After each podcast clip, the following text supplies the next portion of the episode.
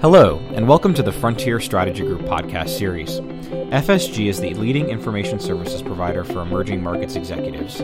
We partner with business leaders at over 200 multinationals by providing them with research, analytical tools, and data to help power their emerging markets business strategies. My name is Ryan Breyer, and I'm the head of the Latin America research team here at Frontier Strategy Group. I'm joined today by our senior analyst for Spanish speaking South America, Mario Gutierrez, who's here to talk to us about post election scenarios for Argentina's economy and business environment. Before we begin, I'd like to take a moment to remind you that our research on Latin America's markets, along with all FSG content, is available online in our portal, which you can access at www.frontierstrategygroup.com. Contact your FSG account manager if you have any questions or have forgotten your login credentials. Mario, thanks so much for joining us today. Thank you, Ryan, for this opportunity. I know that many of our clients are anxious to better understand how Argentina's upcoming presidential and legislative elections are likely to impact the country's economy and operating environment. So I'm, I'm really excited to get your take on the potential scenarios that could, could manifest in Argentina over the next couple of years. However, before we begin, uh, would it be possible for you to just provide our listeners with a, a quick orientation to the current economic landscape in Argentina and, and the pain points that that presents to uh, multinationals? Yes, to, to answer your question, I believe it is very important to, to begin our conversation by explaining why Argentina is expected to experience an economic contraction of uh, minus 0.6% this year. In our most recent report uh, about Argentina, we state that this economic contraction is basically the result of three sequenced macroeconomic imbalances one being extreme fiscal and monetary policy, uh, two, high inflation, and three, overvalued Argentine peso. Now, in, terms of the extreme fiscal and monetary policy, we have to bear in mind that this is a problem that uh, we saw coming a while ago. And it goes back to 2008 and 2009 where you had an Argentina whose economic growth was being compromised by, by the impact of uh, the global financial crisis. And in an effort to, to boost growth, President Cristina Fernandez decided to increase consumption subsidies in key sectors of, of the economy, particularly in, in energy and, and transportation. Now, it is true that these policies helped to, to boost consumer spending and kept the economy afloat. But the bad side of this story is that subsidies continue to increase over the last uh, six years. And this artificially excessive spending led to a hard to control double digit inflation, which is uh, the second of our three uh, sequenced macroeconomic imbalances. Now, if you think about uh, inflation in Argentina, it basically began to rapidly rise in 2008 to the extent that in the last four years, inflation has been consistently higher than 20%, uh, making it very difficult for, for business to control costs and uh, creating a disincentive for investment given the potential social and economic instability related to an inflationary environment. Now, this hard to control inflationary environment is what forced the government to fix the Argentine peso um, in an effort to stabilize uh, the exchange rate. Now, what this policy has produced is limited nominal depreciation of, of the peso, which, coupled with high levels of inflation, has caused uh, a real appreciation of, of the currency, which, of course, has hurt the competitiveness of producers and exporters and contributed to the progressive deterioration of, of the overall economy. But the key reason for Argentina's expected economic contraction are not only the three sequenced uh, macroeconomic imbalances, but the government response to these uh, imbalances. Uh, as we all know, the way the government responded was the implementation of, of a number of, of restrictions and controls that ranges from um, the application of excessive taxes on imports and, and exports, basically to protect un- uncompetitive sectors and uh, quote unquote satisfied domestic demand to the application of, of capital controls, which were basically in, implemented in 2013 to prevent further depletion of foreign uh, exchange reserves as a result of the allocation of, of dollar denominated savings and investments from Argentina to other less uh, risky uh, markets. And actually, I, should not forget uh, a third type of, of response, which is the application of price controls which uh, has capped prices of more than 300 basic consumer goods limiting the profitability of companies in the consumer goods uh, segment, and in some cases, causing them to operate at a loss. Now, all these factors uh, together uh, had a significant negative impact on the operating environment uh, for local and international companies, and therefore on industrial production, investment, and the overall economy. Yeah. I mean, it sounds like a, a, classic case study on the, the perils of economic populism in many respects. So, I know that many of the companies that we work with uh, are expecting that elections in October could change this picture somewhat, uh, provide an opportunity to see a, a, shift in the course of policy um, that can eliminate some of these these controls that you mentioned before. Uh, do you agree with that assessment? Yes, uh, actually, uh, we strongly believe that October's election will, will present an opportunity for change that could significantly improve the operating environment, particularly of multinationals, and also improve the, the overall growth trajectory of Argentina. Now, the reason why we say so is, is because right now in Argentina there are three presidential candidates uh, that have clear possibility to, to become the next president.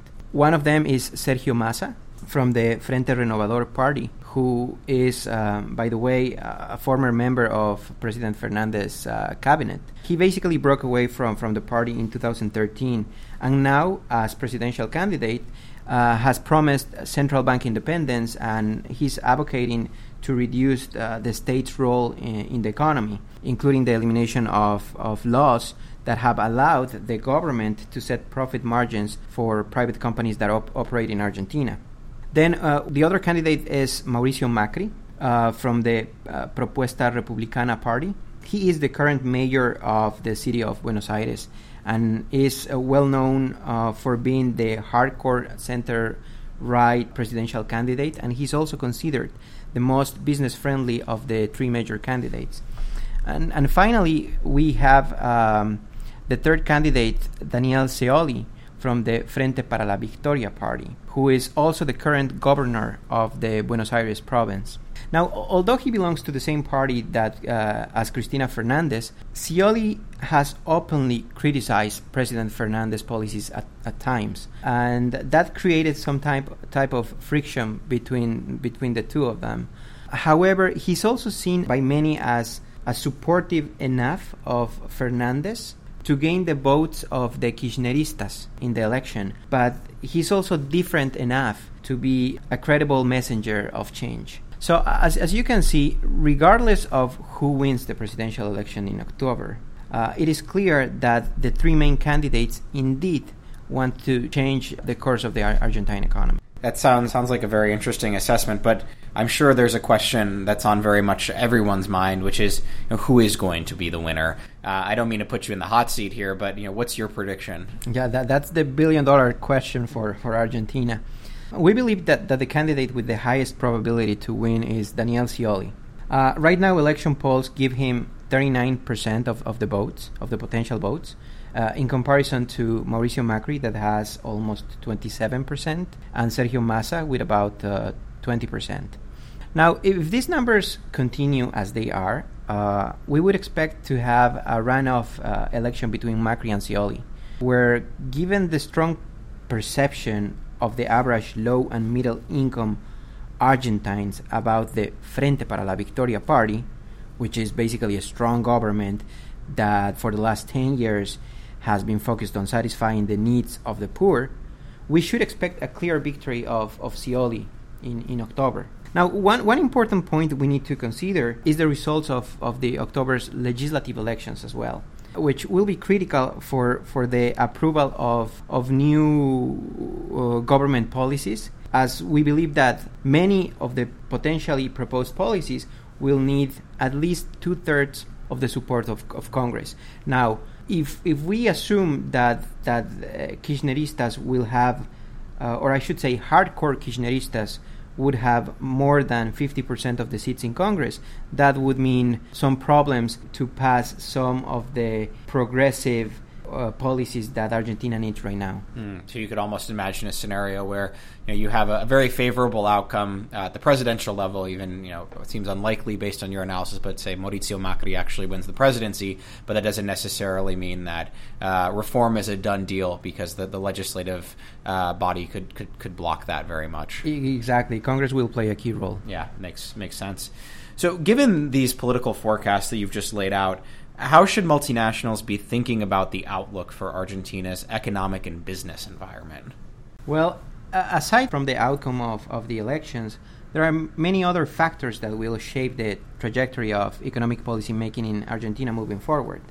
And therefore, it is important that multinationals be thinking about the market in terms of potential scenarios. Okay, so so what are your scenarios for Argentina? In our report, we are actually proposing three potential scenarios uh, for the next two years in Argentina.